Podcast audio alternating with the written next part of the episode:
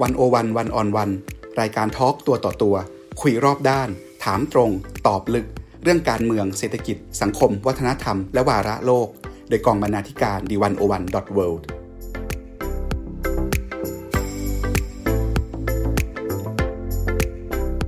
สวัสดีค่ะคุณผู้ฟังยินดีต้อนรับเข้าสู่รายการ 101 One on One ในรูปแบบพอดแคสต์ค่ะคุณผู้ฟังคะถ้าย้อนกลับไปตอนเด็กนะคะหนึ่งในวิชาที่พวกเราทุกคนต้องเรียนก็คือวิชาศิลปะใช่ไหมคะซึ่งวิชานี้เนี่ยก็เรียกได้ว่ามีทั้งคนชอบแล้วก็คนไม่ชอบบางคนอาจจะค้นพบพรสวรรค์หรือว่าความชอบมุ่งหน้าสู่เส้นทางการเป็นศิลปินในอนาคตแต่บางคนเนี่ยก็อาจจะรู้สึกเหมือนโดนบังคับให้กินยาขมเวลามีการบ้านศิลปะทีไรก็ถอดใจทุกทีจนพานทำให้ไม่ชอบศิลปะเอาดื้อแต่จริงๆแล้วเนี่ยเมื่อเราพูดถึงศิลปะนะคะศิลปะไม่ได้ถูกจำกัดอยู่แค่ในห้องเรียนหรือในวิชาเรียนและไม่มีถูกไม่มีผิดยิ่งถ้าอิงตามแขกรับเชิญของดิฉันในวันนี้เนี่ยศิลปะเป็นอะไรที่ไร้กรอบเป็นสุนทรียะที่เราพบเห็นได้ในชีวิตประจำวันทุกๆวันและมีบทบาทในทุกช่วงชีวิตของมนุษย์ค่ะวันนี้นะคะดิฉันขอชวนคุณผู้ฟังเปลี่ยนบรรยากาศจากโลกที่สับสนวุ่นวายมาคุยเรื่องที่ใกล้ตัวเรากว่าที่คิดอย่างเรื่องศิลปะโดยดิฉันอยู่กับคุณถิงชูค่ะคุณถิงชูนะคะเป็นนักวาดภาพประกอบและศิลปินเจ้าของถิงชูสตูดิโอย่านบางขุนนนท์และเป็นเจ้าของเพจ Facebook ชื่อเดียวกับสตูดิโอนะคะบทสนทนาของเราในวันนี้จะไล่เรียงตั้งแต่เรื่องการค้นพบตัวเองในเส้นทางศิลปะการเรียนการสอนศิลปะในไทยการใช้ศิลปะขับเคลื่อนสังคมไปจนถึงบทบาทใหม่ในฐานะเจ้าของสตูดิโอสอนปั้นในกรุงเทพค่ะวันนี้ดิฉันการธีราภูริวิกรัยรับหน้าที่ดำเนินรายการค่ะ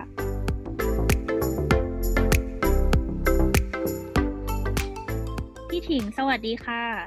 สวัสดีค่ะน้องไมค์ค่ะพี่ถิงอยากเริ่มจากการชวนพี่ถิงคุยก่อนเลยค่ะว่าศิลปะเนี่ยเริ่มเข้ามามีบทบาทในชีวิตของพี่ถิงตอนไหนคือตั้งแต่เมื่อไหร่ที่รู้ว่าตัวเองเนี่ยชอบงานศิลปะโอเคคืออันนี้โดนถามบ่อยเนาะแต่ว่าจริงๆมานั่งนึกย้อนก็คือถ้าเราไม่นับเอาประสบการณ์ที่เราเหมือนกับเด็กทั่วไปอ่ะสมัยรุ่นเราอ่ะเจนของพี่เนาะก็คือติดการ์ตูนดูหนังสือการ์ตูนวาดอะไรอย่างเงี้ยก็จำได้ว่ามันจะมีเหตุการณ์ครั้งหนึ่งที่ค่อนข้างมีอิทธิพลก็คือเราเรียนวิชาศิลปะที่โรงเรียนแล้วโรงเรียนเราตอนนั้นเป็นโรงเรียนมันไม่ใช่โรงเรียนไทยเนาะเขาก็จะค่อนข้างเน้นเรื่องศิลปะเยอะในหลายชั้นนะ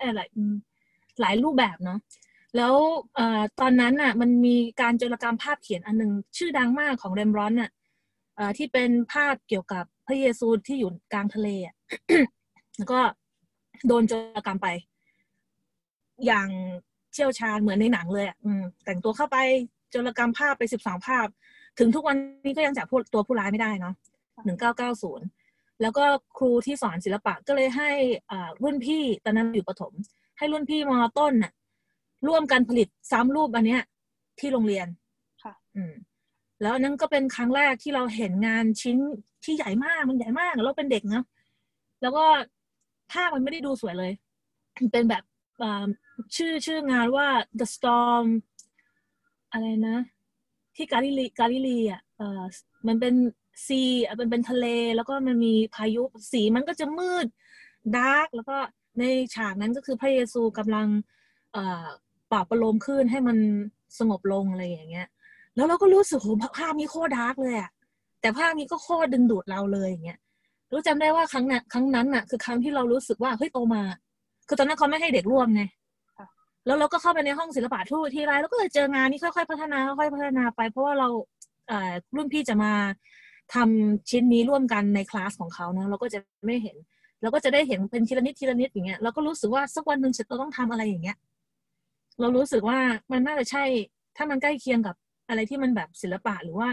มีความชัดมากๆอ่ะในส่วนตัวเราคิดว่าเหตุการณ์นี้มีผลเยอะถ้าไม่นับเหตุการณ์นี้เราก็เหมือนเด็กทั่วไปเนาะก็คือพ่อแม่ห้ามไม่ให้เราทำอย่างเงี้ยแล้วพี่เป็นแนวแบบว่ายิ่งห้ามเราก็ยิ่งอยากทำถ้าพ่อแม่ตอนนั้นทุกวันนี้ก็ต้องขอบคุณพ่อแม่พี่เนาะขอบคุณพ่อแม่พี่น้องทุกคนที่ห้ามเราวาดรูปเพราะถ้าไม่มีพวกคุณแล้วเราก็คงจะไม่ดื้อด้านวาดต่อไปเราคงเบื่อไปนานแล้วอะไรอย่างเงี้ยขอบคุณที่ทุกคนสร้างบรรยากาศให้เราอยากจะเป็นกบฏอะไรอย่างเงี้ยค่ะก็ประมาณนี้อันนี้คือได้ยินมาว่าจริงๆแล้วเนี่ยพี่ถิงเป็นคนไต้หวัน ก็คือเกิดที่ไต้หวันใช่ไหมคะแต่ว่าย้ายตามครอบครัวมาอยู่ที่เมืองไทยแล้วก็เติบโตที่เมืองไทยแล้วก็พี่ถิงเนี่ยเคยให้สัมภาษณ์ว่าตัวเองเป็นคนที่เดินทางบ่อยแล้วก็ย้ายถิ่นฐานบ่อยอะไรประมาณนี้ทีนี้พี่ถิงมองว่าไอการย้ายถิ่นฐานบ่อยหรือว่าการที่เราเนี่ยต้องมาโตในอีกสังคมนึงซึ่งแตกต่างจากสังคมที่เราเกิดมาเนี่ยมันมีส่วนในการหล่อหลอมตัวตนของเราทุกวันนี้ไหมคะหรือว่าสะท้อนอะไรออกมาผ่านงานของเราไหมคิดว่าอันที่ชัดที่สุดก็คือความรู้สึกว่าเราไม่บีลองสักที่อ่ะแล้วก็เราเดินทางเยอะช่วงที่เป็นวัยเด็กเนาะเป็นช่วงที่วัยที่เรารู้สึกว่าเป็นวัยที่เราสร้างตัวตนของเราอัตลักษณ์ของเราหรือเรียนรู้ที่มาว่าเราจะยืนอยู่ที่ไหนในสังคมอ่ะในวัยนั้นอ่ะตั้งแต่เด็กๆเลยจนกระทั่งเข้าม.ต้นถึงจะเลิกหยุดเดินทางเนาะแล้วไอ้อารมณ์นั้นอ่ะมันทำให้เราไม่รู้ว่าจริงๆแล้วเราคือคนอะไรกันแน่คนไทยก็ไม่ใช่คนจีนก็ไม่ใช่คนไต้หวันก็ไม่ใช่แล้วมันก็แล้วไม่ใช่ฝรั่งแน่นอนทั้งนั้นที่เราเรียน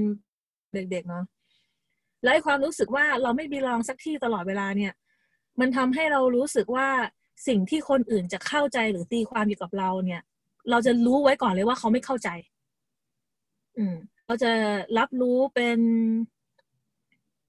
เหมือนเป็นข้ออ้างให้เขาด้วยอะตอนที่เขาพูดอะไรที่อาจจะไม่ค่อยโอเคกับเราหรือว่าเขาเรียกว่าอะไรอะ stereotype เราอะไรอย่างเงี้ยเราก็จะรู้สึกว่าโอเคเราเข้าใจได้เพราะว่าเขาไม่รู้ว่าเรามีส่วนผสมของวัฒนธรรมอะไรบ้างอะไรอย่างนี้เนาะนี่บวกกับว่าพ่อแม่พี่ก็มีความซับซ้อนไปอีกก็คือเพราะว่าเขาโตที่เชียงตุงตอนเด็กๆแล้วเขาก็ไปเติบโตต่อที่ไต้หวันนั้นความโหของความรวมอ่ะของวัฒนธรรมที่เขามีแล้วสืบทอดมายังเราอีกอะไรอย่างเงี้ยมันก็ยิ่งอีลุงตุงนังเนาะแล้วสมัยนั้นเพื่อนๆของเราแต่ละคนน่ะส่วนไหนที่เรารู้จักที่ไปโรงเรียนน่ะเขาจะมีวัฒนธรรมอย่างเก่งก็ 2-3 อันแต่ไม่ใช่แบบ 4-5 6 7 8 อันอะไรอย่างเงี้ยเหมือนเราอย่างเงี้ยนั้นเราก็เลยมีความเข้าใจว่าเขาคงไม่เข้าใจเราในระดับที่เราเข้าใจตัวเองซึ่งเราก็ไม่ได้เข้าใจตัวเองมากแต่เราคิดว่าเรานิยามตัวเองไม่ได้ต่อมามันส่งผลกับเรื่องการวาดก็คือว่าการทำงานของเราก็คือว่าเรารู้สึกว่าเนื่องจากเราไม่บีลองสักที่อ่ะแม้กระทั่งตอนสอบเข้าวิจิตรเนาะเราก็สอบไม่ติดสอบไม่ผ่านเราจะไปเรียนแบบอะไรนะเรียนพิเศษไปติวเรื่องการวาดก็ไม่มีโอกาสไม่เคยมีอะไรอย่างนั้นเราเข้ามหาลัยไปแล้วพยายามไปผูกเพื่อนกับฝั่งวิจิตรมันก็ผูกไม่ติดมันก็ผูกได้บ้างไม่ได้บ้างอะไรอย่างเงี้ยแล้วเราเรียนสายที่เราเรียนเราก็รู้สึกว่าจริงๆฉันไม่ได้อยากเรียนอันนี้ฉันอยากเรียนอย่างอื่นเนี่ยไอ้ความที่รู้สึกไม่บีลองก็ยังคงอยู่ดังนั้นตอนที่เราทำงานหรือว่าหรืออะไรอย่างเงี้ยเราจะคาดหวังเลยว่าโอเคไม่มีใครเก็ตเราแต่เราโอเคเพราะว่าเราเคยชินกับนิยามอันนี้เกี่ยวกับตัวเองไปแล้วเพราะฉะนั้นเราไม่ได้ทำงานเพื่อที่จะเอาใจใครอ่ะเราทำงานเพื่อที่จะเอาใจตัวเราเองเพื่อที่ตัวเองจะได้แสดงความรู้สึกอั้นเหมือนกับคลายความรู้สึกอัดอั้นอะไรบางอย่างที่เรามีตั้งแต่เด็กอย่างนี้เนาะเป็นทั้งทางรอดของตัวเองทั้งรีทรีตของตัวเองที่เราหลบไปได้เป็นทั้งช่องทางที่จะให้เราระบายความสนใจความรู้สึกอะไรพวกเนี้ยคือการวาดหรือการทำงานศิลปะสำหรับพี่แล้วมันเป็นอย่างนี้เสมอมาดังนั้นมันไม่ใช่แบบว่าเราทำเพื่อไปส่งกันบ้านหรือว่าเราทำเพื่อให้คนอื่นชอบเราหรือว่าเราทำเพื่อที่จะสร้างตัวตนอะไรอย่างเงี้ยก็คือการที่เดินทางบ่อยมันสร้างพื้นที่ทวายไลท์โซนแบบนี้ได้ค่ะเมื่อกี้ตอนต้นๆเนี่ยพี่ถิงบอกประมาณว่ามีหลายคนที่ไม่อยากให้วาดรูปหรือว่าแต่เราเป็นกบฏเราก็เลยวาดรูปได้ซึ่งจริงๆแล้วเนี่ยไอ้ปัญหาแบบนี้เนี่ยมันเป็นปัญหาโลกแตกอย่างนึงของอาจจะเป็นของเด็กไทยเลยเนาะที่บางคนได้ชอบศิลปะรักศิลปะแต่ว่าผู้ปกครองหรือว่าที่บ้านก็จะบอกว่าเรียนไปก็อาจจะหางานทำยากเรียนไปก็ไม่มีอนาคตหรอกหลายคนก็สู้จนเรียนต่อได้แต่หลายคนเนี่ยเขาก็ตัดสินใจไปเรียนอย่างอื่นแทนเนาะพี่ถิงก็ดูจะเป็นคนนึงที่เจอกับปัญหานี้เหมือนกันใช่ไหมคะแล้วตอนนั้นเนี่ยพี่ถิงจัดการกับมันยังไงผ่านมันมาได้ยังไงแล้วอยากจะบอกอะไรกับคนที่ก็กำลังเจอปัญหานี้อยู่เหมือนกันโอเคคือมันมีค่านิยมเกี่ยวกับเรื่องของการทำมาหากินเนาะแล้วก็เราก็อยู่ในวัยนั้นน่ะในยุคนั้นน่ะที่พ่อแม่เราก็ยังคงตกค้างจากภาวะสงครามอ่ะคือมันยังมี mindset อย่างนั้นอยู่อ่ะคือทำยังไงให้ตัวเองเอาตัวรอดอ่ะเอาพูดง่ายๆเนาะ นั้น mindset ของการเอาตัวรอดหรือการเป็น survivor อ่ะมันจะทำให้เราไม่ค่อยสุนทรียะกับตัวเองเท่าไหร่กับชีวิตอ่ะคือค่อยเอาตัวรอดแล้ว survivor มันจะไม่มีแบบว่ามานั่งวาดรูปหรือทำอะไรสุนทรียะอย่างเงี้ยแล้วเขาจะไม่รู้สึกว่าเขาเห็นความสำคัญของสุนทรียะของชีวิตอ่ะในด้านไหนบ้างอะไรอย่างเงี้ย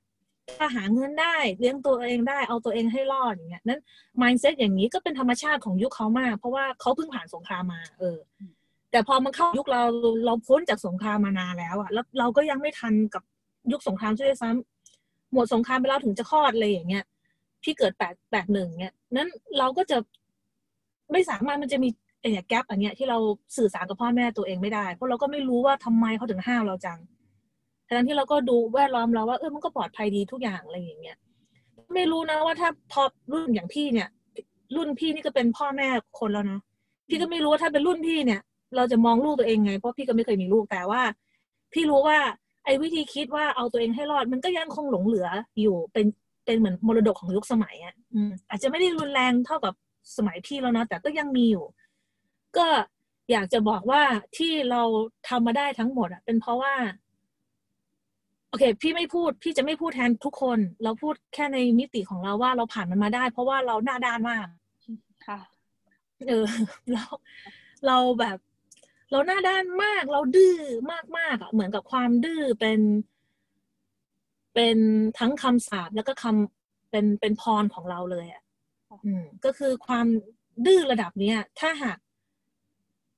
จริงๆพี่ก็สงสารพ่อแม่พี่เนาะคนที่เคยเลี้ยงดูพี่มา เราก็ดื้อมากๆถ้าเขาบอกว่าให้เราเรียนดีแล้วก็จงใจไม่ส่งกันบ้านจงใจสอบตกจงใจทำนู่นทำนี่คือทำทุกอย่างเพื่อที่จะแบบขานเขามันเหมือนกับมันมีพลังงานขอแค่ได้ขานนั้นไอ้ตรงนี้แหละคือตัวที่ส่งให้เราใช้การวาดรูปในการไปต่อแต่ถ้าหากเราพูดว่ากันกลางของคนทั่วไปทำไมเขาถึงล้มเลิกไปทำไมเขาถึงเลือกที่จะไปทำอย่างอื่นแทนอย่างเงี้ยพี่ก็คิดว่าพี่ตัดสินเขาไม่ได้ว่าเขาไม่เด็ดขาดพอเขาไม่เข้มแข็งพอพี่พูดอย่างนั้นไม่ได้เพราะว่าบุคลิกของแต่ละคนไม่เหมือนกันเนาะเราถูกสร้างมาไม่เหมือนกันแล้วก็เครื่องมือที่พี่ใช้ทั้งเรื่องความดื้อความเนี่ยโมโหร้ายของเราเนี่ยมันเป็นเครื่องมือที่เราใช้จนชินนั้นถ้าใครทำไม่ได้อย่าไปก็อย่าว่าตัวเองเนาะแค่รับรู้ว่าโอเคนะขณะนี้เรามีเงื่อนไขแบบเนี้ยเราจะหาทางออกอื่นยังไงแต่ว่าถ้าสมมติใครรักจริงๆรักมากๆพี่แนะนำว่าหน้าด้านเข้าไว้ค่ะถ้ารักจริงรักแบบถ้าชีวิตนี้ฉันไม่มีสิ่งนี้ฉันตายแน่นอนหน้าด้านค่ะหน้าด้านจะทำให้คุณอยู่รอดแน่นอนยกตัวอย่างพี่ก็คือว่าพี่สมัยเรียนเนาะก็เริ่มวาดรูปฟรีแลนซ์นิดหน่อยบ้างแล้วแต่เราก็รู้แหละว่าเราไม่ได้ฝีมือโอ้ชะการอะไรอย่างเงี้ยมีคนเก่งกว่าเราเยอะแยะ เราไม่ได้เรียนมาด้วยสังคมหรือคอนเนคชั่นของเราก็ไม่มีอะไรอย่างนี้เนาะนั้นทำยังไงให้เราอยู่รอดก็คือเราต้องทนบอกสังคมไปเรื่อยๆเมื่อก่อนไม่มีโซเชียลมีเดียเนาะการที่จะประกาศตัวเองว่าตัวเองทำอะไรเนี่ยมันยากนั้นเราก็แค่ต้องอยู่ในจุดที่เราอยู่ไปเรื่อยๆจนกระทั่งคนเขาเริ่มเรเตอร์แล้วมันเริ่มมีทราฟฟิกเริ่มมีจราจรมารู้จักเรามากขึ้นปากต่อปากไปอะไรก็ว่าไปอย่างเงี้ยแต่ช่วงระหว่างนั้นก่อนที่มันจะต่อกันติดก่อนที่คนจะรู้ว่าโอเคคนเนี้ยบุคคลเนี้ยเขาทำอาชีพนี้นะหรืออะไรอย่างเงี้ยไอ้ช่วงนั้นที่เขาบอกว่ามันจะมีทำธุรกิจใหม่ๆ SME หรือ entrepreneur อะไรอย่างเงี้ยทุกอย่างก็ต้องมีสายป่านเนาะถ้าสายป่านของคุณไม่ยาวพอคุณก็อดตายอย่างเงี้ยนั้นสายป่านของพี่ที่พี่มีมาเสมอก็คือความหน้าด้านนี่แหละคือจะอดข้าวอดมื้อกินมื้อไม่มีเงินจ่ายค่าหอไม่มีอะไรก็ตามเราก็หน้าด้านเข้าไว้คนอื่นจะบอกว่าโอ้โหดูสิเธอแบบถ้าหากเธอไปทำอาชีพนั้นอาชีพนี้ตอนนี้เธอก็ได้ดีไปแล้วเราก็หน้าด้านเข้าไว้เพราะว่าเราไม่มีอะไรจะเสียเพราะเราไม่มีอะไรอยู่แล้วแล้วไม่มีบ้านไม่มีรถเพื่อนเราแต่ละคนก็อาจจะไปสบายหมดแล้วแต่ว่าเรายังย่ำอยู่กับที่อาจจะยังดูเหมือนใช้ชีวิตเหมือนนักศึกษาเนี่ยแต่ว่าเรารู้เราทำอะไรอยู่เราไม่ได้เรารอจังหวะของตัวเองอยู่แต่ว่าก็อย่างที่พูดเนาะอันนี้ไม่ใช่สำหรับทุกๆคนไม่ใช่การ บอกว่านี่คือคำตอบที่แท้จริงเนี่ยถ้าใครคิดว่าให้เลือกระหว่างทนได้ว่าทนได้ระหว่างไปทำงานประจำซึ่งพี่ก็เคยทำ2 ปีทนได้ทำงานประจำแล้วก็อยู่ภายใต้เงื่อนไขเหล่านั้นแล้วเราก็อาจจะไม่ค่อยได้ explore การทำงานตัวเองเท่าไหร่ถ้าทนนั้นได้ก็ทนนั้นแต่ถ้าหากทนด้านที่แบบโอเคปากกัดตีนถีบเนาะแล้วก็ไม่ค่อยมีเงินใช้แต่ว่า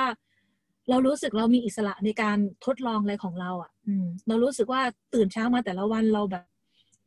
โหวันนี้อยากตื่นมาทำนี้อยากจะมาทำนั้นถ้าเราอดทนได้กับตรงเนี้ยก็ทำอันนี้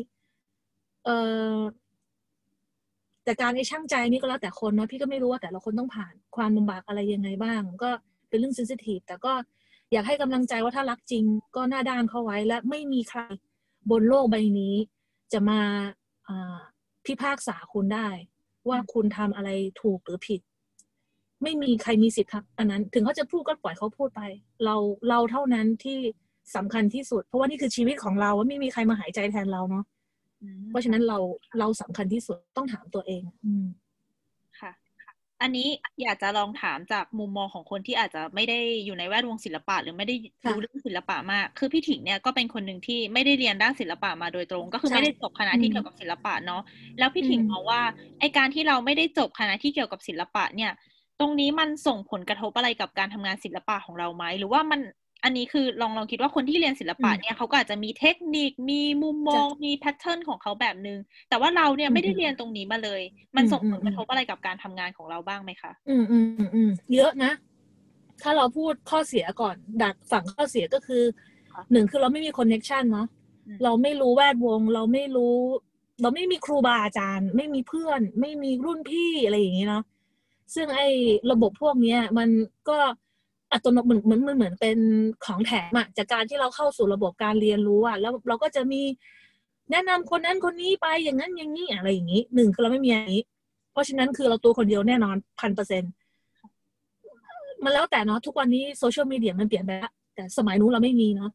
แล้วก็อันที่2ก็คือเราไม่มีวิชาการเลยเราไม่มีทักษะที่เฉพาะเจาะจงเราไม่มีมันเหมือนกับเราเป็นแบบเราว่ายน้ำได้เพราะว่าเราถูกถีบตกน้ำอ่ะท่าก็ไม่ชัดท่าก็ไม่สวยอย่างเงี้ยแต่ถ้าหากให้แข่งว่ายอืดว่ายทนว่ายเอาตัวรอดทำได้ไหมทำได้ค่ะแต่ว่าท่าต่างๆคงทุเรศอ่ะอันนี้คือข้อเสียเนาะข้อเสียก็คือเราไม่ค่อยแม่นอ่ะแล้วก็พอมันมีความไม่แม่นถึงเราจะหน้าด้านแค่ไหนก็ตามเนาะลึกๆระดับหนึ่งเราก็รู้แหละว่าโอเคเรามีข้อจำกัดในเรื่องของเทคนิคความรู้อ่ะนั้นละการที่เราจะไปถ่ายทอดต่อให้คนอื่นอ่ะเราก็ต้องออกตัวไว้ก่อนว่าเราไม่ได้เรียนมานะเราจะสอนเขาในกระบวนการที่เราเรียนเองแบบนี้อย่างเงี้ยเราแนะนำเขาอ่ะนั้นทั้งหมดทั้งมวลเนี่ยที่ดูเหมือนจะเป็นข้อเสียก็กึ่งเหมือนจะเป็นข้อดีด้วยไปเลยอย่างเงี้ยเนาะถ้ามองในข้อดีก็คือการที่เราไม่มีวิชาการเลยไม่มีอะไรเลยอ่ะเพื่อนคนหนึ่งที่เคยเรียนรุ่นเดียวกันรหัสเดียวกันแต่เขาอยู่วิจิตรอ่ะแล้วเขาก็เคยเห็นงานที่เราทำเขาก็บอกว่าดีแล้วที่ถิงสอบไม่ติดเพราะว่าถ้าถิงสอบติดถิงก็จะติดเทคนิคเกินไปอ่ะมันเหมือนกับว่าเราอุตส่าห์ไปเรียนสมมติไปเรียนว่ายน้ำแล้วก็อุตส่าห์เรียนท่ากบท่าบัตเตอร์ฟลายท่ากันเชียงท่าอะไรทุกอย่างละท่าผีเสื้อแล้วถึงเวลาที่เราจะเอาตัวรอดเราก็แม่งใช้ถูกหมดทุกท่าซึ่งก็เหนื่อยชิบหายอะไรอย่างเงี้ยแต่พอพี่ไม่ได้เรียนมาพอพี่ตกน้ำพี่ก็ใช้ท่าที่มันใช่ที่สุดสำหรับเรานะขนาดนั้นแล้วก็เอาตัวรอดมาได้อย่างเงี้ย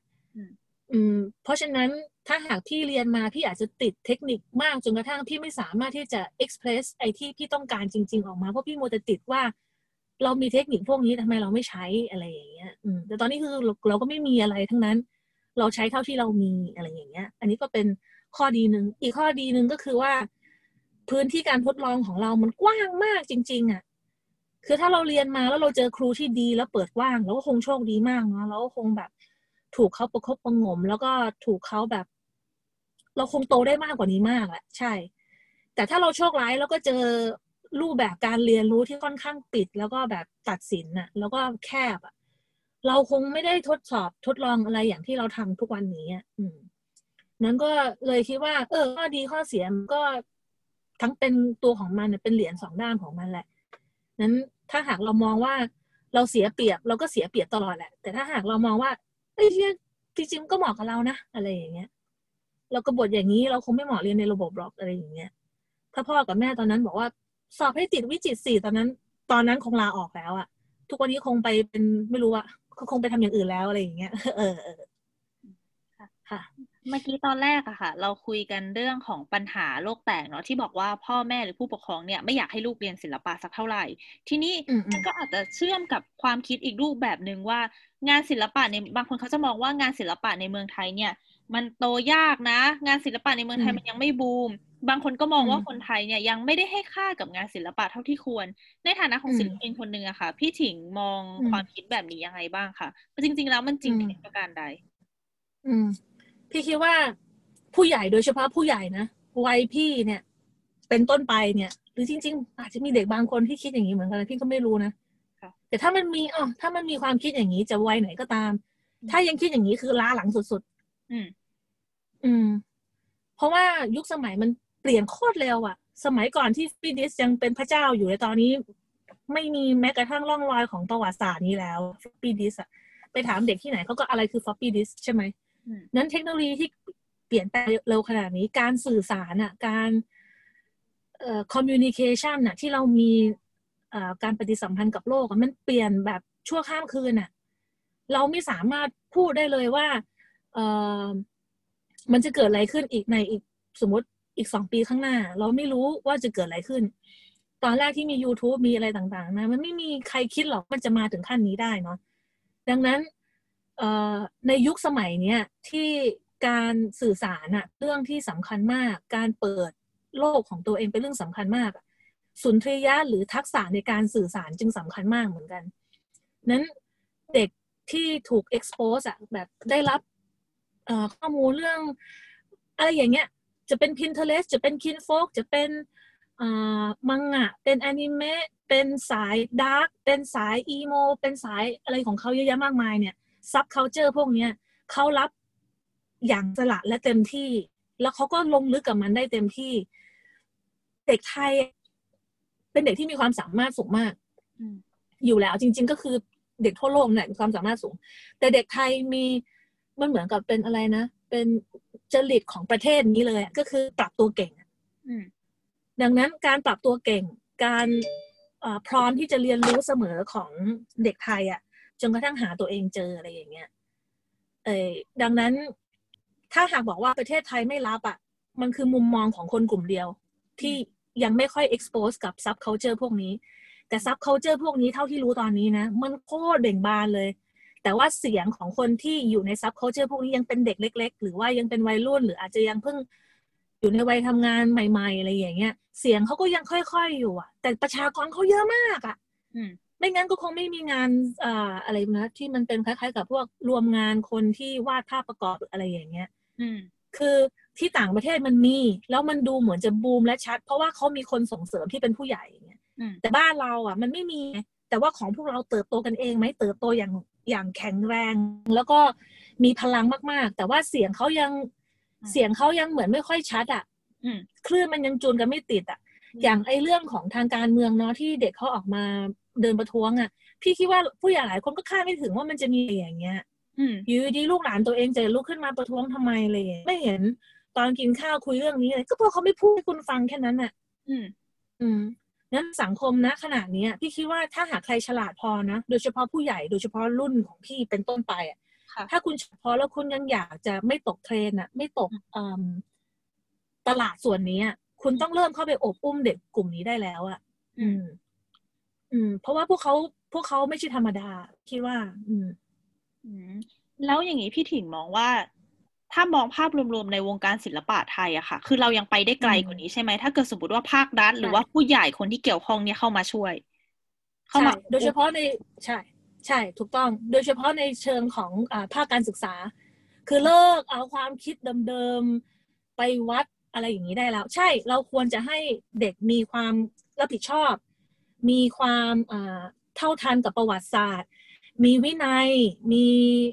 แล้วพี่เห็นด้วยทั้งหมดนี้ แต่ว่าเราควรที่จะเลิกเอาบรรทัดฐานเดิมๆในการที่จะวัดว่าอะไรที่จะเป็นสิ่งที่ทำให้เด็กเติบโตได้อย่างเช่นเลิกเอาความคิดเชิงอุตสาหกรรมมาเป็นคุณค่าในการเรียนรู้อะได้แล้วเช่นผมอยากจะให้เด็กต้องต่อเวลาดีเป็นเรื่องที่ดีอยากให้เด็กมีความรับผิดชอบในงานตัวเองดีเป็นเรื่องที่ดีรับผิดชอบคำพูดรับผิดชอบกับความคิดรับผิดชอบกับงานดีมากแต่เด็กจะต้องคิดว่าทำอะไรเพื่อให้ได้ป้อนกับอะไรนะป้อนกับตลาดป้อนอันนี้เลิกคิดได้ละเพราะว่าตลาดมันเปลี่ยนตลอดเวลาเด็กมันก็คิดเองของมันเองได้อะธรรมชาติของพวกเราคือเราอยากเอาตัวรอดอยู่แล้วอะไม่ต้องสอนเขาหรอกขายของยังไงอะคนอยากขายของก็ของได้อย่างเงี้ยพี่คิดว่าจากที่พี่เคยรับเด็กฝึกงานจากศิลปากรก็มีเทคโนโลยีลาดกระบังก็มีจากมน่าจะมขอนแก่นก็มีมชก็มีอย่างเงี้ยพี่รู้สึกว่าหลายๆที่มันยังคงมองเหมือนกับเด็กถูกครอบอยู่แค่เรื่องของการผลิตอะผลิตได้เยอะแค่ไหนผลิตซ้ำได้เยอะแค่ไหนแล้วมันน่าเศร้าอะความสามารถเขาเยอะกว่านั้นมากอะแต่เขาไม่ได้ถูกส่งเสริมให้เป็นศิลปินอะเขาถูกเสริมเป็นแค่ผู้ผลิตที่มีทักษะเฉพาะทางพี่จะไม่เรียกว่าช่างซะด้วยซ้ำเพราะเขาไม่ถูกมองเป็นช่างซะด้วยซ้ำอ่ะแล้วช่างก็ไม่ใช่คำความหมายที่แย่ด้วย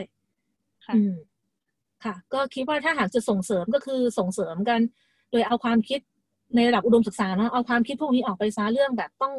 เสริมภาคอุตสาหกรรมเท่านั้นน่ะให้คุณมองว่าทั้งหมดทั้งมวลนี้คือสุนทรียะของการใช้ชีวิตเลยแล้วก็ทั้งสังคมจะได้รับประโยชน์พร้อมกันอีกอย่างที่อยากให้ส่งเสริมก็คือควรที่จะให้ถ้ามันจะมีการศึกษาที่เป็นแบบระดับประเทศเนาะควรที่จะให้ดนตรีและศิลปะเป็นวิชาบางไม่ใช่วิชาเลือกคือให้เด็กที่มันมีความสนใจที่จะศึกษาด้านนอกจากให้เขามีโอกาสที่จะศึกษาเรื่องนี้อย่างชอบทำแล้วอ่ะก็ให้เด็กที่เขาอาจจะเก่งในเชิงคำนวณเก่งในเชิงของการคิดหรือการอะไรอย่างเงี้ยก็ได้มา explore ด้านที่เป็นสุนทรียะของตัวเองด้วยอ่ะคือเราอยู่ในโหมดของ survivor มานานมากอ่ะเมื่อไหร่เราจะเข้าสู่โหมดที่ฉันอยากจะเสพความสุขในชีวิตเสพความงามรอบตัวบ้างอะไรอย่างเงี้ยหรือถ้าเราไม่มีศิลปะเป็นขั้นพื้นฐานของวิชาเรียนตั้งแต่อนุบาลประถมอ่ะพี่ก็ไม่รู้เราจะไปเสริมสร้างกันเมื่อไหร่อ่ะอุดมศึกษาก็ช้าไปแล้วอะไรอย่างเงี้ยค่ะเมื่อกี้พี่ถิ่งพูดประเด็นที่น่าสนใจมากประเด็นหนึ่งก็คือเรื่องของการเรียนศิลปะแล้วก็ดนตรีอะไรประมาณนี้ทีนี้คือจริงๆเนี่ยเราก็รู้กันนะว่าเราอ่ะมีวิชาเรียนศิลปะในชั้นเรียนอยู่แล้วแต่ว่าหลายครั้งอะค่ะที่เรามักจะถูกกำหนดถูกผิดอะคือถ้าเราไม่วาดแบบนี้มันก็จะกลายเป็นว่าเราผิดหรือว่าเราได้คะแนนน้อยทั้งที่จริงๆแล้วเนี่ยศิลปะมันก็ดูจะไม่มีถูกไม่มีผิดคือหลายคนก็จะชอบไปกำหนดถูกกำหนดผิดให้ศิลปะหลายคนก็จะมองว่าเฮ้ยมันต้องมีเครื่องมือเยอะเครื่องมือที่อลังการถึงจะทำภาพที่สวยงามได้อันนี้ก็เป็นความผิดแบบหนึ่งเนาะที่หลายๆคนต้องเจอแต่ขณะเดียวกันเนี่ยฟังจากที่พี่ถิ่งพูดอะเหมือนว่าจริงๆศิลปะมันอยู่ในตัวมนุษย์ทุกคนหรือว่าศิลปะเนี่ยมันอยู่ในทุกช่วงชีวิตของเราตั้งแต่เกิดจนตายอย่างนี้เลยหรือเปล่าคะใช่สำหรับพี่แล้วอ่ะศิลปะเนาะหรือถ้าเราไม่ได้พูดคำว่าศิลปะเราพูดแค่ว่าสุนทรียะหรือความคิดสร้างสรรค์เนาะ creation กับ aesthetic อะไรอย่างนี้เนาะเอาแค่สองคำนี้ก่อนเราไม่ต้องไปพูดถึงศิลปะ fine arts หรือ pure art หรืออะไรก็ตามเนี่ยเราเอาแค่ว่าสุนทรียะในชีวิตประจำวันอ่ะเรามองต้นไม้แล้วบอกต้นไม้สวยจังอย่างเงี้ยนี่ก็สุนทรียะแล้วนะเรากินชาหรือกินกาแฟวันนี้เราจะโคบรูไหมเราจะดริปกาแฟไหมก็สุนทรียะละแต่คนบางคนรู้สึกว่าตัวเองไม่สมควรที่จะมีอะไรพวกนี้ซะด้วยซ้ำอ่ะมันน่าเศร้ามากนะแล้วรุ่นพ่อแม่พี่หรือรุ่นปู่ย่าตายายหรือรุ่นเดียวกับพี่เนี่ยคนอย่างนี้มันเยอะแล้วเขาก็จะ settleless แล้วเขาก็จะรู้สึกว่าแค่ขั้นพื้นฐานก็พอแล้วอะไรอย่างเงี้ยนั้นความคาดหวังที่เขามีต่อตัวเองก็จะมีผลต่อคนอื่นเหมือนกันหรือถ้าเราพูดว่าความสร้างสรรค์สำหรับพี่แล้วการสร้างสรรค์นิยามส่วนตัวก็คือเมื่อเราเจอข้อจำกัดของชีวิตอะไรบางอย่างอะแล้วเราพยายามที่จะหาทางอยู่กับข้อจำกัดนั้นโดยที่เราไม่เสียไม่ใช่สิโดยเราก็คงต้องเสียบ้างแต่ว่าโดยที่เราไม่สูญเสียจุดมุ่งหมายเดิมของเราอะอย่างเช่นยกตัวอย่างเช่น เรามีเสาไฟฟ้าอยู่หน้าบ้านแล้วมันก็รบกวนบังตามากเป็นทัศนอุจจาระมากแล้วก็จะหาทางปลูกต้นไม้ทำนู่นทำนี่เพื่อให้มันโอเคขึ้นอันนี้แค่นี้ก็คือศิลปะการสร้างสรรค์ละทุกคนมีทุกอาจจะไม่ใช่แค่ต้นไม้อะสมมติว่าตอนนี้เงินเดือนแค่นี้แต่ลูกต้องเรียนพิเศษลูกคนโตต้องอย่างนี้พี่ชายอย่างนี้น้องสาวอย่างนี้พ่อแม่อย่างนี้เงินเดือนแค่นี้ทำยังไงหาทางที่จะจัดการแบ่งสรรอย่างนี้เขาจะเรียกว่าบัญชีแต่สำหรับพี่คิดว่านี่คือการสร้างสรรค์แล้วถ้าหากเราไม่มีความสร้างสรรค์พวกนี้ไม่มีจินตนาการพวกนี้เราก็สูญพันธุ์ไปนานแล้วตั้งแต่ยุคดึกดำบรรพ์45,000 ล้านอันนี้พี่ไม่รู้กี่พันปีก่อนเราก็คงไม่อยู่แล้วถึงทุกวันนี้เพราะว่าถ้าหากเราไม่มีความเขาเรียกว่าอะไรอ่ะดัดแปลงหรือความไหลลื่นพวกนี้จินตนาการถึงวันที่ดีกว่าหรือถึงความเป็นไปได้ที่ดีกว่าเราก็คงตายไปแล้วอ่ะมนุษยชาติก็ไม่มีแล้วอ่ะนั้นถามว่าสิ่งนี้เป็นของใครคนใดคนหนึ่งไหมไม่แสดงว่ามีมานานมากแล้วอ่ะแล้วนั่นคือสิ่งที่ทำให้พวกเราเป็นอย่างทุกวันนี้ได้อ่ะแล้วอยู่ดีวันหนึ่งก็คนก็มาบอกว่าคุณอย่าสร้างสรรค์นะเพราะว่าความสร้างสรรค์มันเป็นของคนเฉพาะกลุ่มอ่ะมันเท่ากับการบอกว่าคุณอย่าหายใจนะเพราะว่าคนบางคนเท่านั้นที่หายใจเป็นอย่างเงี้ยมันตลกมากเลยสำหรับพี่ไอ้เรื่องอย่างเงี้ยเมื่อกี้เราคุยกันเรื่องที่มีเด็กนักเรียนออกมาเคลื่อนไหวใช่ไหมคะคือเราจะเห็นว่าระยะหลังเนี่ยมีกลุ่มเด็กนักเรียนหรือว่ากลุ่มคนเนี่ยออกมาเคลื่อนไหวเยอะมากซึ่งถ้ามองดีเนี่ยคือมันไม่ใช่แค่เรื่องการเมืองแต่ว่ามันไปถึงประเด็นทางสังคมต่างๆเนาะประเด็นหลายๆอย่างที่เราไม่เคยพูดกันเลยอ่ะเขาก็หยิบขึ้นมาพูดเช่นทำแท้งสิทธิสตรีหรือว่าสิทธิของเพศทางเลือกตรงเนี้ยค่ะหลายๆครั้งที่เราจะเห็นว่าเขาอ่ะแสดงออกมาผ่านทางศิลปะรูปแบบต่างๆอาจจะเป็นการแต่งตัวสะท้อนวัฒนธรรมผ่านการแต่งตัวภาพวาดบทกวีบทความอย่างเงี้ยแล้วทีนี้ถ้ามองในภาพรวมเลยอะค่ะพี่ถิ่นมองว่าศิลปะเนี่ยสามารถมาขับเคลื่อนประเด็นทางสังคมพวกนี้ได้ยังไงบ้างคะโอ้ถ้าตอนนี้ใครคิดว่ายังศิลปะจะไม่ใช่เครื่องมือนึงในการขับเคลื่อนสังคมพี่คิดว่าคนนี้เขาก็น่าจะไม่ได้เขาน่าจะไปอยู่ในถ้ำมานานอะว่าการพี่คิดว่าศิลปะนะมันเป็นเครื่องมือเป็นหรือเป็นกันชนเนาะเป็นสนามเด็กเล่นน่ะที่เปิดกว้างมากมากแล้วใครก็เข้าไปได้ทั้งนั้นแหละไม่ใช่ว่าถ้าหากคุณแก่แล้วคุณเป็นคุณยังเด็กเกินไปหรือว่าคุณดูผิดปกติเกินไปหรือคุณดูปกติเกินไปคุณเข้าไม่ได้ไม่พื้นที่นี้คือใครก็ได้เข้าอ่ะเพราะฉะนั้นใครก็ได้จะใช้มันได้หมดสร้างสรรค์ยังไงได้เต็มที่ตราบใดที่การสร้างสรรค์นั้นไม่ได้แบบไปบ่อนทำลายคนอื่นเนาะพี่คิดว่าการขับเคลื่อนทั้งสังคมมันต้องการศิลปะอย่างสูงมากยิ่งโดยเฉพาะในยุคนี้เพราะว่าศิลปะเป็นเหมือนกับสิ่งที่เราไม่ได้เหตุผลในการเข้าใจอ่ะเราเข้าใจเพราะว่าเราเป็นมนุษย์อ่ะเสพศิลปะหรือเราสร้างศิลปะเพราะเราเป็นมนุษย์เราไม่ใช่เครื่องจักรเราไม่ใช่สิ่งที่ไร้ชีวิตดังนั้นศิลปะจะสื่อสารกับเราโดยที่ไม่จำเป็นต้องใช้ภาษาก็ได้ไม่ต้องใช้เหตุผลที่แบบพิสูจน์ได้ก็ได้แต่ว่ามันสื่อสารมาในระดับที่ลึกมากแล้วทุกคนก็สามารถที่จะยอมรับมันได้พี่ก็เลยรู้สึกว่าศิลปะสำคัญมากและจริงๆในทางกลับกันเนาะในโลกของศิลปะเองอะในแวดวงศิลปะเองอย่างเช่นของสิงคโปร์อะแซมอะค่ะสิงคโปร์อาร์ตมิวเซียมเนี่ยค่ะเขาก็เริ่ม pick up trend อันนี้ละเขาก็จะเริ่มแบบว่าส่งครีเอเตอร์ไปยังเอเชียตะวันออกเฉียงใต้ของพวกเราแล้วก็ไป collect งานจากกัมพูชาจากไทยจากพม่าจากเวียดนามจากลาวอะไรอย่างเงี้ยเพื่อจะเข้าพิพิธภัณฑ์ของเขารัฐบาลเขาทุ่มเงินเยอะมากเพราะว่าเขารู้ว่าอีกหน่อยอ่ะชุมชนอ่ะจะขับเคลื่อนด้วยศิลปะและศิลปะจะถูกขับเคลื่อนด้วยชุมชนมันคือมันไวซ์เวอร์ซ่าเนาะมันอิงอาศัยกันแล้วกันศิลปินที่ทำงานในรูปแบบที่ไม่เกี่ยวข้องกับสังคมสิ่งแวดล้อมหรือการเมืองเนี่ยแล้วยังพูดอยู่แค่เรื่องส่วนตัวเนี่ยมันกำลังจะตายค่ะศิลปินที่เอาตัวเองเข้าไปเกี่ยวข้องกับชุมชนก็ดีการเมืองก็ดีแต่การเมืองอาจจะล่อแหลมหน่อยเนาะแต่ว่าชุมชนที่กำลังฮิตเลยสิ่งแวดล้อมนี่ยิ่งฮิตใหญ่เลยเพราะว่าเขารู้ว่า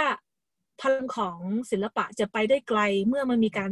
ถ่ายทอดต่อสื่อสารต่อลิงก์ต่อนั้นถึงแม้ว่าการเมืองหรือคนในเชิงการเมืองจะยังรู้หรือว่าสังคมทั่วไปจะยังรู้สึกว่าไม่ได้ใช้ศิลปะแต่ศิลปะเริ่มใช้พวกคุณแล้วนะ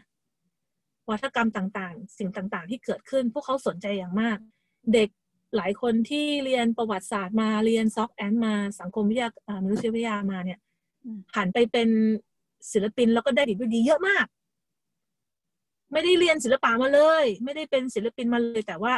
วัฒนธรรมหรือวิธีการอธิบายสังคมของเขาหรือมุมมองต่อการที่เขาจะกลับไปขับเคลื่อนชุมชนน่ะสิ่งนั้นน่ะคือศิลปะเพียวๆเลยแล้วในโลกศิลปะเขาก็ให้เล็งเห็นพวกนี้ละให้ทุนกับอะไรอย่างนี้เยอะมากแล้วพี่ก็คิดว่าโหแล้วฝั่งเราที่ไม่ใช่ฝั่งศิลปะเพียวๆอ่ะให้คุณค่ากับจุดอันนี้ยังไงอย่างเงี้ยพี่ว่าเทรนด์มันเปลี่ยนละแค่เรารู้ช้ารู้เร็วเฉยๆเมื่อกี้พี่ถิงพูดเรื่องศิลปะกับชุมชนใช่ไหมคะทีนี้ได้ยินข่าวว่าพี่ถิงอ่ะแต่ก่อนอยู่เชียงใหม่เนาะแล้วก็ย้ายลงมาที่กรุงเทพมาเปิดถิงชูสตูดิโอที่ชุมชนย่านบางขุนนนท์เลยไอการเดินทางจากเชียงใหม่มากรุงเทพเนี่ยค่ะรู้สึกยังไงกับการเดินทางครั้งใหม่นี้มันเป็นหมุดหมายสำคัญในชีวิตอะไรไหมแล้วการที่เราย้ายไปทำงานกับชุมชนมากขึ้นเนี่ยเข้าไปอยู่กลางชุมชนเลยเนี่ยมันทำให้เราเห็นอะไรมากขึ้นไหมคะพี่โอเคพี่ตอนอยู่เชียงใหม่เนาะพี่จะมีความก่อนที่จะมีสตูดิโออ่ะเราก็คิดแบบเด็กๆแหละเราก็คิดว่าถ้าหากเรามีสตูดิโอเยอะอาจจะมาแข่งกันเองอะไรอย่างนี้เนาะหรือว่าถ้าหากเราขายงานแล้วเราก็ไม่อยากให้ใครมาเห็นงานเราเดี๋ยวเราจะโดนก๊อปหรืออะไรอย่างนี้ความคิดอย่างเงี้ยมันเป็น survivor mode อ่ะไม่ต้องศิลปินที่ยังมี survivor mode รู้สึกว่าตัวเองต้องเอาตัวรอดเนาะต้องแบบว่าดังนั้นจากประสบการณ์ตอนที่ทำสตูดิโออยู่ที่เชียงใหม่อ่ะก็ทำให้เรารู้ว่าถ้าหากเราไปได้ดีอ่ะร้านลุงข้างๆเขาก็จะเริ่มเติบโตมีร้านนมมีเซเว่นมาลงมีร้านอาหารแต่จริงๆก็คือมันมีร้านข้าวอยู่แล้วถ้าหากไม่มีร้านข้าวเราก็เปิดสตูดิโอยากเพราะว่านักเรียนเราก็จะหาของกินยากเงี้ยคือมันส่งผลพวงกันหมดอ่ะแล้วถ้าหากเรายังคิดว่าอ้าวเดี๋ยวถ้าเป็นสตูดิโอมาเปิดก็ไม่ดีนะเขาจะมาแย่งลูกค้าเราอ้าวแต่เอาเข้าจริงๆอ่ะถ้าเขาอยู่ได้แสดงว่าเราก็อยู่ได้แสดงว่ามันคือดัชนีชี้วัดว่าวัฒนธรรมนี้วัฒนธรรมของการปั้นงานการสร้างผลงานศิลปะมันเป็นที่นิยมชมชอบอ่ะแล้วถ้าหากเขาเกิดมาได้แสดงว่าเรากำลังไปได้ดีไงแล้วเราก็แค่ทำส่วนหน้าที่ของตัวเองให้ดีเป็นตัวของตัวเองอย่างที่สุดคนก็จะเข้ามาหาเราเรื่อยๆเราคงไม่คาดหวังให้100คนเข้ามาหาเราหรอกนี่ปวดหัวตายเลยเราต้องการคนที่ใช่สำหรับเราเข้ามาแต่ว่า mindset แบบเดิมๆก็100คนก็ต้องมาหาเราหมดมันเป็นไปไม่ได้มันไม่ practical อ่ะแล้วมันไม่ดีด้วยถ้ามันเกิดขึ้นจริงมันกลัวมากเลยนึกถึงทัวร์จีนลงอะไรอย่างนี้นะคะน่ากลัวจริงดังนั้นเราต้องคิดใหม่ว่าถ้าหากเราอยากจะให้ตัวเราอยู่รอดอ่ะชุมชนต้องอยู่รอดนั้นถ้าเราชุมชนจะอยู่รอดได้อ่ะเราจะทำถ้าเราเข้าไปในชุมชนนี้ใหม่ๆเนี่ยเราจะไปเสริมสร้างชุมชนนี้ยังไงไม่ใช่เสริมสร้างเราจะไปช่วยเสริมให้ชุมชนนี้ยิ่งเข้มแข็งขึ้นยังไงเนี่ยอย่าไปคิดว่าตัวเองจะเป็นฮีโร่มากู้ภัยอะไรทั้งนั้นกู้วิกฤตเราไม่ใช่ฮีโร่เราเป็นแค่ส่วนประกอบหนึ่งของสังคมทั้งหมดเนี่ยแต่ถ้าหากเราทำส่วนของตัวเองได้ดีเราก็เป็นฮีโร่ในแบบของตัวเองได้เรามีหน้าที่ที่สำคัญมากโดยเฉพาะในสายศิลปะก็คือจงรับรู้ซะว่าเราไม่ได้เกิดมาเพื่อแค่ที่จะ express ตัวตนของเราอย่างเดียวเพราะถ้ามันเป็นแค่นั้นอะชีวิตมันไร้ค่ามากมันปุ๊บปั๊บเดี๋ยวมันก็จะไม่อยากทำอะไรละศิลปินหลายคนก็จะพูดว่าอยากตายรู้สึกไม่มีแรงขับเคลื่อนอะไรไม่รู้อยู่ไปทำไมก็เพราะว่าที่ผ่านมาเราทำเพื่อตัวเองหมดแต่ถ้าหากเรารู้สึกว่าวันนี้เราตื่นขึ้นมามันไม่ใช่แค่เพื่อตัวเราเองแล้วเรากำลังทำอะไรที่มันกว้างกว่าตัวเราอ่ะตัวเราก็จะก้าวเข้าไปสู่อะไรที่มันใหญ่กว่าเนี่ย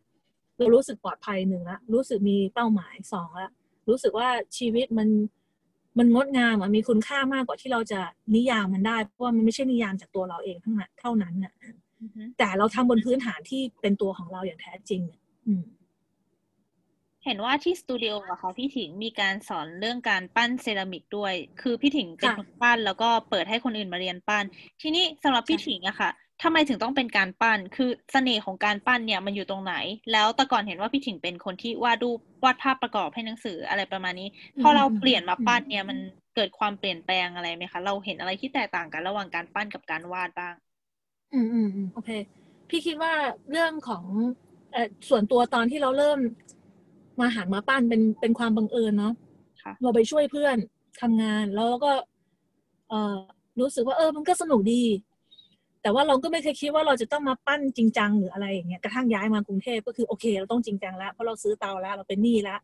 เราต้องจริงจังแล้ว แต่ว่าถ้าหากนะว่าตัวเองอ่ะตอนที่หันมาปั้นใหม่ๆอ่ะปั้นแบบเล่นๆนะไม่ได้แบบต้องจริงจังอะไรอย่างเงี้ยรู้สึกว่ามันมหัศจรรย์มากอ่ะเพราะว่าเมื่อก่อนเราทำงาน2มิติเนาะพอมันมา3มิติเราก็แบบตื่นเต้นอ่ะ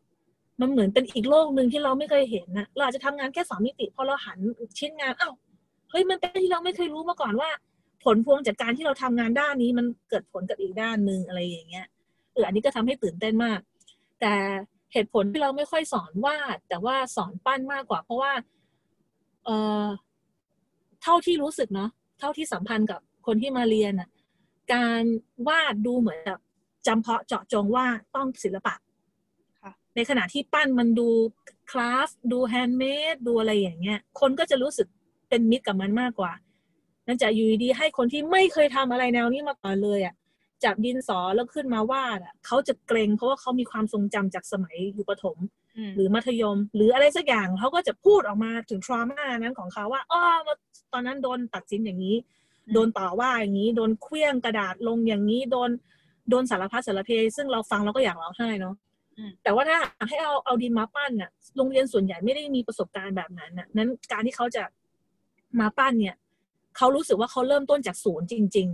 ๆก็จะไม่มีการตัดสินไม่มีทรามาอะไรที่จะเข้ามาทำให้เขาแบบมาทริกเกอร์เขาหรืออะไรอย่างเงี้ยนั้นการงานปั้นก็เป็นมีเดียมที่ค่อนข้างง่ายแล้วก็ค่อนข้างสากลค่อนข้างแบบย่อยง่ายอะไรอย่างเงี้ยค่ะก็เลยเน้นปั้นมากกว่าแล้วก็เรื่องของการทำงานกับร่างกายจริงๆวาดก็ใช้เยอะแต่ว่าปั้นมันเห็นชัดนะคะก็คือถ้าหากเราอยู่กับมันสักพักนึงคนจะอ่านดินออกคนจะอยู่กับตัวเองเป็นอะไรอย่างเงี้ยเพราะมันคือความจำเป็นเนาะแล้วผลงานมันเกิดขึ้นทันทีอ่ะแต่ถ้ามันใช้เวลาอย่างน้อยวันสองวันอะไรอย่างเงี้ยมันก็ไม่ใช่ 1-2 ชั่วโมงก็จะได้เห็นผลเลยอะไรอย่างเงี้ยนั้นปั้นก็จะดูเหมือนกับเป็นงานที่ให้กำลังใจคนทำได้ง่ายเห็นว่าในชั้นเรียนการปั้นนะคะมีทั้งเด็กแล้วก็ผู้ใหญ่ที่เข้ามาเรียนใช่ไหมคะแล้วพี่ถิงเนี่ยเห็นความต่างอะไรไหมคะระหว่างผู้เรียนที่เป็นเด็กกับผู้เรียนที่เป็นผู้ใหญ่โอเค ทั้งผู้เรียนที่เป็นเด็กและผู้ใหญ่อะแต่จริงๆส่วนใหญ่เด็กก็จะใสกว่าเนาะแต่พี่เคยเจอเด็กที่แบบเขาคงถูกอะไรอะเขาเรียกว่าอะไรดีถูกวางเงื่อนไขมาเยอะมากแล้วอ่ะทุกการกระทำของเขาเครียดหมดเลย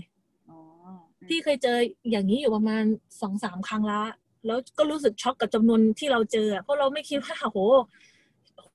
อายุแค่นี้ต้องมาเครียดขนาดนี้เหรออะไรอย่างนี้แล้วเราตอนนั้นก็แบบแล้วส่วนใหญ่ก็จะเป็นชนชั้นกลางหรือคนที่มีฐานะหน่อยนี้เนาะลูกที่ลูกของคนที่พ่อแม่อาจจะไม่ได้รวยอะไรมากอิสระกว่าอะไรอย่างนี้แต่ถ้าเทียบแล้วใช่เด็กส่วนใหญ่จะเขาไม่ได้ถูกคอนดิชันมาเยอะถูกวางเงื่อนไขมาเยอะการทำงานของเขาก็จะเสรีแล้วก็จะใสแล้วก็มีความ spontaneous เยอะกว่าผู้ใหญ่ผู้ใหญ่ที่ใสๆเหมือนเด็กมีไหมมีเยอะด้วยหลายคนแล้วก็ปรากฏกับกลุ่มที่ก็ไม่นึกว่าเขาจะแบบใสได้ขนาดนี้อะไรอย่างเงี้ยอย่างเช่นมีหมอคนนึงที่มาเรียนแล้วเราก็คิดว่าเขาคงเครียดว่ะแล้วกลายเป็นเขาโคตรสบายเลยปั้นเสร็จละแล้วก็ชื่นชมผลงานตัวเองคือทุกอย่างเหมือนเด็กเลยอะค่ะอันนี้ก็วัดไม่ได้เนาะแต่รู้สึกว่าถ้าหากจะเครียดนะแล้วถ้าบังเอิญโชคร้ายเจอการถูกวางเงื่อนไขมาตั้งแต่เด็กก็ไม่ต่างกันกับผู้ใหญ่ นอกจากเรื่องศิลปะแล้วค่ะได้ยินมาว่าพี่ถิงเนี่ยสนใจเรื่องทฤษฎีของนักจิตวิทยาที่ชื่อคาร์ลยุงด้วยใช่ไหมคะค่ะอันเนี้ยค่ะอยากชวนพี่ถิงคุยว่าทฤษฎีตรงนี้เนี่ยมันเป็นทฤษฎียังไงคะแล้วเราเนี่ยเอามันมาเชื่อมกับการทำงานศิลปะของเราด้วยได้ไหมยังไงโอเคของคาร์ลยุงถ้าเราพูดสั้นๆเฉพาะส่วนที่เราสนใจเนาะค่ะก็คือการที่เขาเปิดพื้นที่ให้กับการตีความสิ่งที่เราอธิบายไม่ได้อยู่กับตัวเองที่อยู่ระดับลึกอะค่ะเช่นถ้าหากเราเกิดความภาวะอารมณ์แบบนี้เกิดความรู้สึกแบบนี้ที่ถ้าเราไม่เข้าใจเราอาจจะตีความว่ามันลบอะไรอย่างเงี้ยแล้วคาร์ลยุงเหมือนกับเป็นการเปิดพื้นที่ให้ตัวเองได้สังเกตสิ่งต่างๆเหล่านี้อย่างเป็นกลางอะอย่างไม่รีบไปเลเบลว่ามันคืออะไรอย่างนี้เนาะแล้วข้อดีก็คือเขาจะเน้นย้ำว่าโลกที่มันอยู่ภายใต้ในตัวเราเนี่ยมันเชื่อมกันทั้งหมดเลยมันมีทั้งระดับส่วนตัวกับระดับองค์รวมแล้วเป็น collective ดังนั้นไอ้ที่มันเชื่อมกันทั้งหมดก็คือ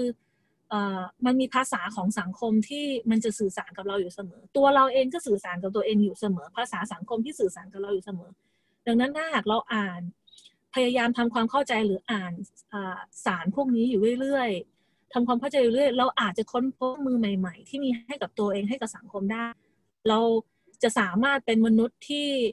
มีความคล้ายๆกับเปิดศักยภาพของตัวเองให้มากขึ้นได้โอเคเราจะไม่ได้เก่งข้ามวันน่ะแต่อย่างน้อยคือเรารู้ว่าเราไม่ได้จำกัดอยู่แค่ความหมายเดิมๆที่เรารู้ว่าเราเป็นเราคิดว่าเราเป็นเช่นถ้าหากพี่คิดว่าก็ฉันไม่ได้เรียนศิลปะมาก็ฉันไม่ได้มีความรู้ความเข้าใจแบบนั้นแบบนี้ก็ฉันไม่ได้มีเพื่อนที่รวยหรือก็ฉันไม่ได้เกิดมาในครอบครัวที่อบอุ่นมีความสุขสุดๆอันเนี้ยคือมันคือข้อจำกัดเงื่อนไขที่เราวางว่าเราเป็นเนาะแต่ว่ามันยังมีอีกเยอะแยะมากมายทั้งในระดับตัวเองกับระดับสังคมที่เรา explore ได้ว่าเราทำอะไรได้บ้างถ้าเราไม่รีบด่วนสรุปว่าเราคืออะไรไปก่อนเนาะเราก็สามารถเอามันมาใช้ได้ในเชิงของศิลปะแล้วเนื่องจากมันเป็นสนามเด็กเล่นเนาะถ้าเราเข้าไปด้วยชุดความคิดที่ค่อนข้างแคบสิ่งที่เราจะทำในพื้นที่นั้นก็แคบเช่นวันนี้หนูจะเล่นแต่ชิงช้าเท่านั้นก็จบละก็เล่นแค่ชิงช้าแต่เพราะว่าหนูเล่นซ้ายด้วยหนูจะลอง explore นั้นด้วยถ้าหนูไม่ได้เล่นก็ไม่เป็นไรอย่างเงี้ยวันนั้นก็จะกลายเป็นชิลๆก็จะกลายเป็นว่าได้เรียนรู้อะไรหรือไม่ได้เรียนรู้ก็ไม่เครียดแต่มันจะไม่ได้เป็นอะไรที่เหมือนหุ่นยนต์แบบอีดต้องอย่างนี้อย่างเงี้ยนั้นในโลกศิลปะก็คล้ายๆกันและจริงๆแล้วศิลปะเนี่ยเป็นภาษาที่ใช้พูดเรื่องคาร์ลยุงได้ง่ายมากเพราะว่าทุกคน explore หมดแล้วโดยเฉพาะตอนที่เราสอนเราจะไม่บอกว่างานของคนนี้สวยกว่าคนนี้ไม่มีทางเพราะว่ามันไม่มีคำว่าสวยกว่ามันมีแต่คำว่าสวยสวยมากสวยน้อยอะไรก็ว่าไปอันตรายเตาเผาร้อนระเบิดไหมแต่โดยรวมแล้วมันจะไม่มีคำว่าของฉันสวยกว่าของเธอเพราะว่ามันสวยมันเป็นพลวัตความงามมันเป็นพลวัตมันไม่มีความหมายตายตัวนั้นในโลกศิลปะกับโลกของคาร์ลยุงที่เรารู้สึกว่ามันคล้ายกันมากคือตรงนี้แหละการที่มันมี bridge ของสิ่งที่เรารู้ไปหาสิ่งที่เราไม่รู้แล้วเราก็เปิดใจกับสิ่งที่เราไม่รู้ได้เวลามายมองงานศิลปะของพี่ถิงค่ะหนึ่งในความรู้สึกที่เรารู้สึกได้คือมันเรารู้สึกว่าแบบมันค่อนข้างจะสดใสมันอ่อนยาวหรืออย่างเวลาเราเห็นพี่ถิงวาดรูปจุ๋มอย่างเงี้ยซึ่งเป็นหมาที่พี่ถิงเลี้ยงไว้มันทำให้เรานึกถึงตอนเด็กเนาะก็ไม่รู้ทำไมแต่ว่ามันทำให้แบบเฮ้ยนี่มันคือวัยยาวมันคือภาพของเด็กลอยขึ้นมาเลยตรงนี้ค่ะการที่งานศิลปะของพี่ถิงเนี่ยออกมาในลักษณะนี้เนี่ยมันเกี่ยวกับทฤษฎีที่พี่ถิงสนใจด้วยไหมคะหรือว่ามาจากปัจจัยอะไรบ้างใช่ใช่เมื่อก่อนเราก็ไม่รู้นะว่าทำไมเราถึงแบบทำงานใสๆออกมาเรื่อยๆอย่างเงี้ยเราก็แค่รู้สึกว่าเราทำแล้วก็รู้สึกมีความสุขดีเราไม่เคยพยายามทำงานใสๆเราอยากดาร์กนะแต่ดาร์กทีไรก็ออกมาใสๆอยู่ดีแล้วก็พอเรามาศึกษาคาร์ลยุงมากขึ้นเราก็เข้าใจว่าอ๋อก็คือมันคงเป็นอาร์คีไทป์ที่เราอยากจะทำงานด้วยมากๆพลังงานเกี่ยวกับเด็กที่เราหวยหาอะไรอย่างนี้เนาะแล้วตอนเด็กๆของเรามันมีแต่ลงขึ้นลงเราอยากจะหาอะไรที่มันสันติที่มันผ่อนคลายสังเกตว่าตัวละครของเราส่วนใหญ่จะนั่งเฉยๆนั่งนิ่งๆหรือไม่ก็คือหัวเราะจะไม่มีเดินทางประจนภัยปล่อยพลังเซย่าอะไรอย่างนี้ไม่มีเพราะว่า สมัยเด็กของเราขาดสิ่งเหล่านี้เราคิดว่านั้นในภาพวาดของเรามันก็เลยจะพยายามสื่อสารหรือไป explore ด้านที่เราขาดด้านที่เรายังไม่ค่อยรู้นั้นอีกส่วนหนึ่งก็คือตอนที่เราทำงานหลายชิ้นน่ะจะเป็นช่วงที่เราอยู่ในช่วงที่แย่มากจะซึมเศร้าก็ตามอกหักก็ตามกำลัง self sabotage ทำร้ายตัวเองมากๆก็ตามวาดรูปไปร้องไห้ไปหรือกินข้าวแล้วกินฝรั่งแล้วน้ำตาก็ไหลติ๊กๆอะไรอย่างนี้เนาะแต่ว่าเราก็ยังต้องทำงานอยู่เราก็ทำงานไปแล้วปรากฏว่าคนก็มาบอกว่าเฮ้ยชอบผลงานชิ้นนี้มากหรือว่าชอบงานอันนั้นมากซึ่งเราจำได้ว่าเราทำงานอันนั้นอะคือเราทำไปทำน้ำตาอย่างเงี้ยแล้วก็งงว่าฮะเราดาร์กมากขนาดนั้นทำไมคนถึงรับรู้แต่พลังงานที่มันใสๆอ่ะแสดงว่าพลังงานที่เรารู้สึกดาร์กขนาดนั้นที่เป็นลบอ่ะคือเราอ่ะให้ค่าว่ามันลบใช่มันก็แย่จริงๆแหละมันก็ทรมานอ่ะแต่ว่าอันนั้นคือช่วงเวลาที่ตัวเราอ่ะเบาบางที่สุดเราจะไม่โกหกเราจะไม่เสแสร้งที่จะเป็นอะไรนอกจากแค่เป็นคนปกติคนหนึ่งที่กำลังซึ่งบังเอิญกำลังเจ็บอยู่เนาะนั้นในความหมายของยุงแล้วอะช่วงที่เราบอบบางหรือช่วงที่เรากำลังดิ้นรนที่สุดคือช่วงที่เราจะเปิดใจกับจิตใต้สำนึกของเรามากที่สุดนั้นสิ่งที่ออกมาสิ่งที่พยายามจะสื่อสารออกมาก็เลยมีแต่ความจริงใจซะส่วนใหญ่เพราะเราแค่ต้องการที่จะพูดต้องการที่จะสื่อสารนึกถึงภาพว่าเจ็บมากๆเราคงไม่มีทางมานั่งเก๊กหน้าแล้วอะไรอย่างนี้เนาะเจ็บมากๆก็คือกูเจ็บแล้วมันก็ออกมานั้นงานที่ออกมาก็เลยพูดถึงภาวะที่เราโหยหาหรือภาวะที่เราอยากจะไปเรียนรู้หรือภาวะที่เรายังไม่ค่อยมีโอกาสได้ไปเข้าใจกับมันมากเนี่ย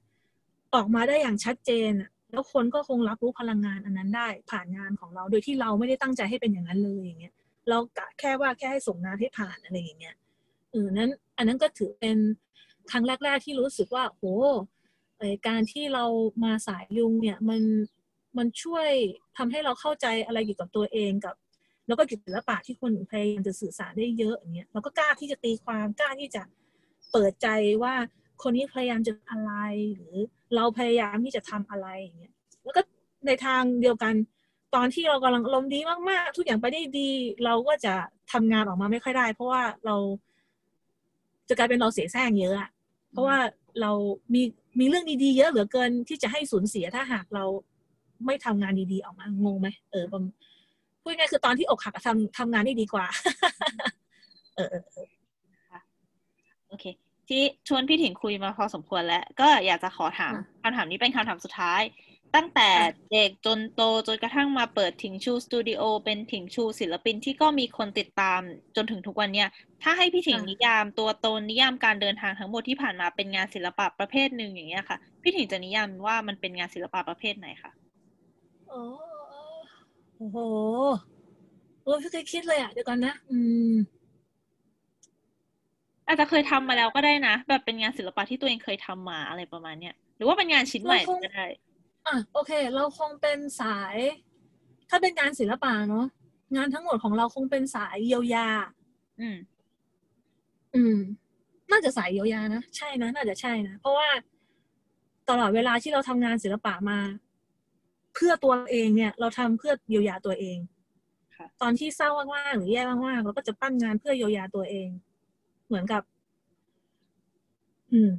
แล้วก็การที่คนอื่นได้เห็นงานเราหรือได้ปฏิสัมพันธ์กับเราในมิตินั้นก็เป็นผลพวงเป็นผลพวงจากการกระทำที่เรากระทำต่อตัวเองนั้นถ้าหากจะให้นิยามทั้งหมดทั้งมวลเลยเราไม่ได้เป็นศิลปินที่มีเจตจำนงชัดเจนว่าจะทำอะไรเราแค่รู้ว่าเราอยากจะพูดอันนี้เพราะว่ามันคือความจริงแล้วก็เป็นความจำเป็นเราต้องทำเกี่ยวกับตัวเองนั้นเพราะฉะนั้น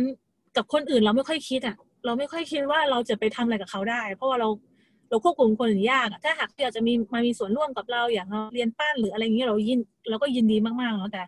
เราไม่รู้เราจะไปบอกให้คนเข้ามามีส่วนร่วมกับเรายังไงอันนี้ไม่ใช่จุดแข็งของเราศิลปินคนอื่นมีจุดนี้แต่เราไม่มีเราก็เลยรู้สึกว่าของเราขอแค่เราประคองตัวเองได้แล้วก็การประคองของเรา ก็ประคองคนอื่นได้แล้วก็โอ้เป็นเกียรติแล้วก็คิดว่าน่าจะเป็นสายฮีลิ่งถ้าเป็นถ้าใน AOV แล้วน่าจะเป็นซัพพอร์ตอะพวกแท้งซัพพอร์ตอะไรอย่างเงี้ย